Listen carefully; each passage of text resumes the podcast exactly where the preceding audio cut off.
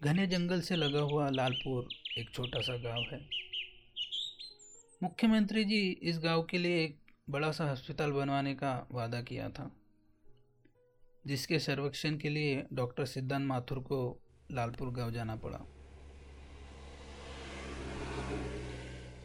शहर से गाँव की दूरी लगभग 40 किलोमीटर की थी। घने जंगल के पास लालपुर गाँव स्थित है, इसलिए वहाँ पर आवश्यक वस्तुएँ प्राप्त नहीं हो पाती है। दिन में डॉक्टर माथुर ने गाँव के गणमान्य नागरिकों के साथ बैठक की। फिर एक सर्वेक्षण रिपोर्ट तैयार करके अपनी कार से शहर के लिए निकल पड़े। किंतु लालपुर से दो किलोमीटर की दूरी पर उनकी कार खराब हो गई। पास ही में उन्हें फॉरेस्ट का एक रेस्ट हाउस दिखाई दिया। शाम की धुंध छाने लगी थी और पंछियों का झुंड घोंसलों की तरफ़ लौटने लगा था। आसपास कोई दुकान भी नहीं थी जहाँ पर गाड़ी बनवा लेते। रेस्ट हाउस के अंदर गए तो वहाँ एक उनको चौकीदार मिला। उसे अपनी समस्या से अवगत कराया तो उसने उन्हें एक अतिथि गृह खोल कर दिया।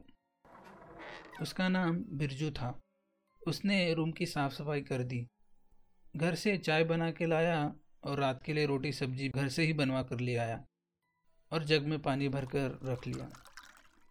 और बिजू डॉक्टर साहब से बोला, हमारा घर थोड़ी दूर पे है, उस गुलमोहर के पेड़ के सामने। कोई ज़रूरत होगी तो बता दीजिएगा। तो डॉक्टर साहब बोले, फ़ोन नहीं लग रहा है, बस यही दिक्कत है। यहाँ नेटवर्क की बहुत समस्या है साहब। सुबह हम मैकेनिक को लेके आएँगे तो वह आपकी गाड़ी बनवा देगा। अब आप विश्राम कीजिए। वह रेस्ट हाउस एकदम बियाबान जंगल के बीचों बीच स्थित था।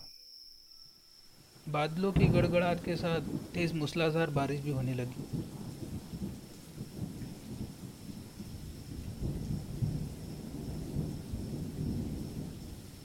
रात में डॉक्टर साहब को नींद भी नहीं आ रही थी।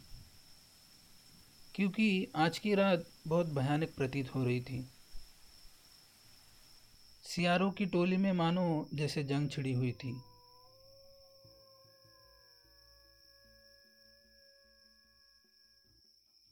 और कुछ चमगादड़ों का झुंड रेस्ट हाउस के बरामदे के सन्नाटे को भंग कर रहा था। डॉक्टर माथुर को यह सब बहुत ही अजीब सा वातावरण महसूस हो रहा था। उनको पानी के बहने का शोर भी सुनाई दे रहा था। इतनी शांतता थी उस रात। उन्हें प्रतीत हुआ कि पास में कोई जल प्रवाह है। उनकी आँखों में नींद नहीं थी। करवट बदल बदल के सोने की कोशिश करने लगे। तभी मध्य रात्रि के बीच में बाजू वाले कमरे से किसी के रोने की आवाज़ सुनाई दी। और उन्होंने उस कमरे में जाकर देखा तो कोई स्त्री रो रही थी और पलंग पे कोई बच्ची सोई हुई थी। उन्होंने पूछा, इस बच्ची को क्या हो गया है? उस औरत ने घूंघट हटाए धीरे स्वर में कहा, बाबूजी, इसे बहुत बुखार है। उन्होंने उस बच्ची के देह को छुआ तो उसे बहुत तेज बुखार था। बैग से इंजेक्शन निकालकर उसे लगा दिया और उन्होंने अपने बैग से कुछ दवाइयाँ निकालकर उस औरत को दे दिए और माथुर साहब बोले, देखिए बहन, इसे इंजेक्शन दे दिया है। थोड़ी देर में बुखार उतर जाएगा। ये दवाइयाँ खिला देना। मैं बाजू वाले रूम में ही रुका हूँ। कोई चिंताजनक स्थिति हो तो मुझे आवाज़ दे देना।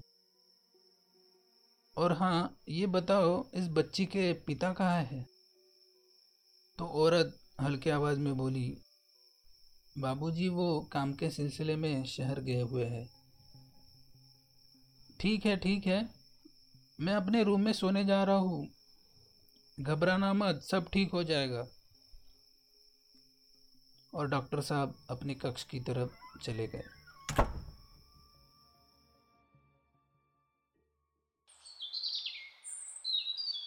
सुबह पंछियों की चहचाट से नींद खुली।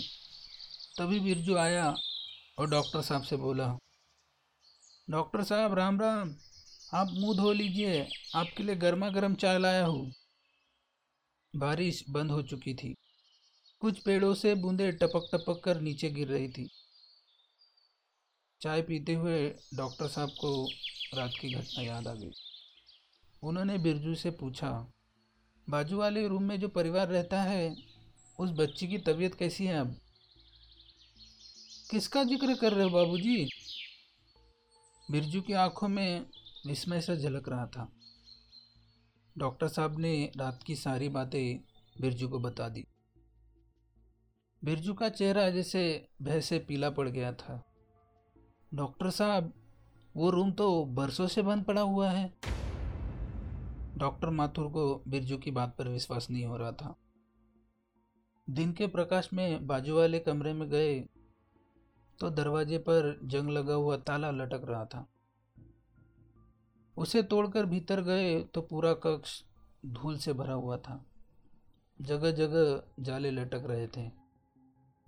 अचंभे वाली बात यह थी कि उनकी दी हुई दवाइयाँ और इंजेक्शन की सिरिंज भी वही पड़ी हुई थी। वे उनके सच्चे होने का प्रमाण थी। तभी बिरजू बोला, डॉक्टर साहब, करीब दस साल पहले यहाँ एक चौकीदार रहता था, बंसी नाम का। वह अपने परिवार के साथ यहाँ रहता था। उसकी एक बिटिया भी थी, सिप्पी। वो बहुत प्यारी थी और उसकी उम्र लगभग आठ साल की रही होगी। फॉरेस्ट बंगले के पीछे एक झरना बहता है उस समय वो बहुत तेज़ बहाव के साथ बहता था। सिप्पी बिटिया अपने हम उम्र सहेलियों के साथ वह हमेशा खेलती थी। और एक दिन खेलते खेलते उसका पाव फिसल कर वह उस झरने में जा गिरी। बंसी उसे बचाने के लिए पानी में कूद गया और पानी के बहाव में बह गया। इस घटना से दुखी होकर उसकी पत्नी सोना, उसने भी झरने में कूदकर अपनी जान दे दी।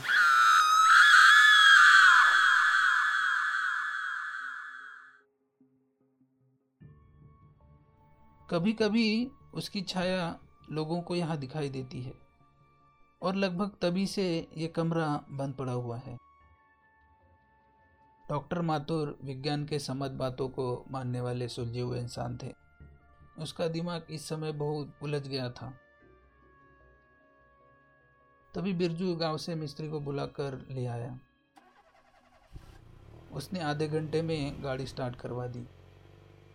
डॉक्टर माथुर ने कुछ पैसे अपनी ओर से बिरजू को भेंट स्वरूप दिए, जिसे लेने में वह बहुत संकोच रहा था।